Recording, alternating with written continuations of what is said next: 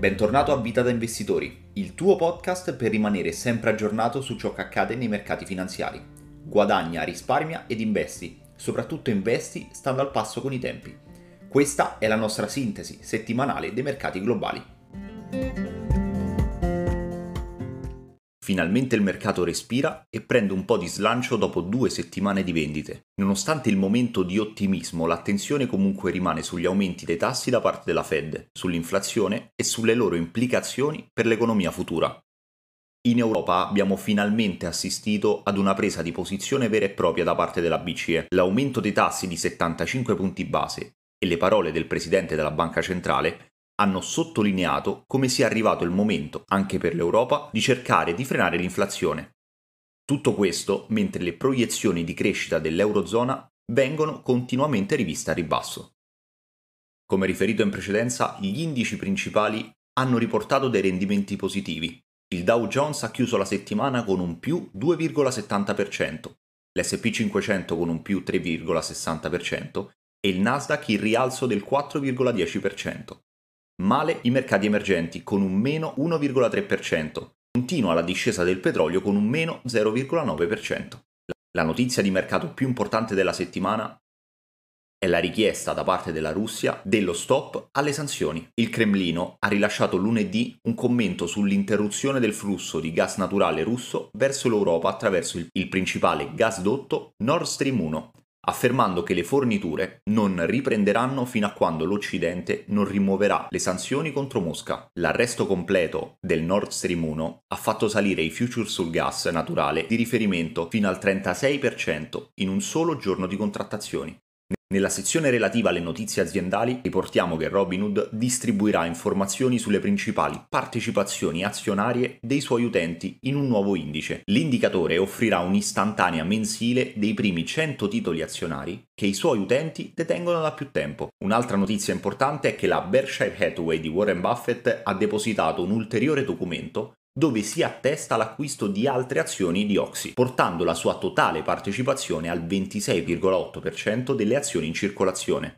Passando poi agli utili della settimana, riportiamo quella che è una buona trimestrale da parte di Docu. L'azienda tech ha registrato un utile di zero virgola quarantaquattro dollari per azione nel secondo trimestre duemilaventidue, su un fatturato di seicentoventidue milioni di dollari.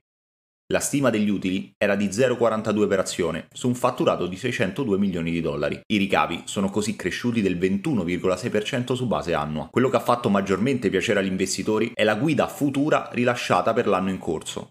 Infatti, dopo un anno così complicato per la società, ora i numeri sembrano non deludere. La società ha affermato di aspettarsi un fatturato per l'anno fiscale in corso compreso tra i due virgola quattrocento miliardi di dollari e i due virgola quattrocentottantadue miliardi contro l'attuale stima di due virgola quarantasette miliardi di dollari. Docu, grazie all'ottima trimestrale, ha chiuso gli ultimi cinque giorni di contrattazioni in positivo, segnando un più tredici virgola zero tre per cento.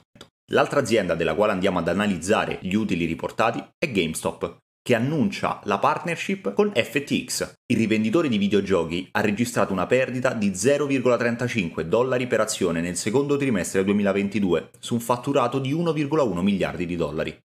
La stima era una perdita di zero virgola trentotto dollari per azione, su un fatturato di uno virgola tre miliardi.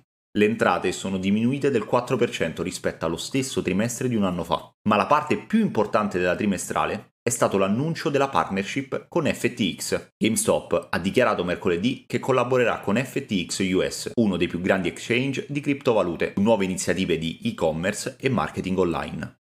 I termini finanziari della partnership comunque non sono stati divulgati. Nonostante questo, le azioni di GameStop hanno viaggiato al rialzo del nove per cento dopo l'uscita della notizia. Ed è proprio grazie a quest'ultima che ha chiuso gli ultimi cinque giorni di contrattazione in positivo, con un più due virgola trentaquattro per cento. Passando poi per il grafico più importante della settimana, riportiamo la correlazione tra inflazione, tassi di interesse e recessioni generate.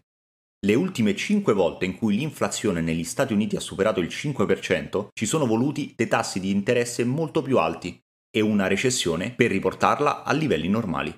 Finiamo questa sintesi settimanale riportando quelli che sono gli appuntamenti più importanti per la prossima settimana. Iniziamo martedì con il dato sull'inflazione americana. Successivamente giovedì troviamo quello che è il dato delle richieste di disoccupazione sempre in America. e infine venerdì quello che è il consumer sentiment proprio negli Stati Uniti. Lascia un mi piace ed iscriviti al canale per non perderti questo nostro classico appuntamento. Alla prossima!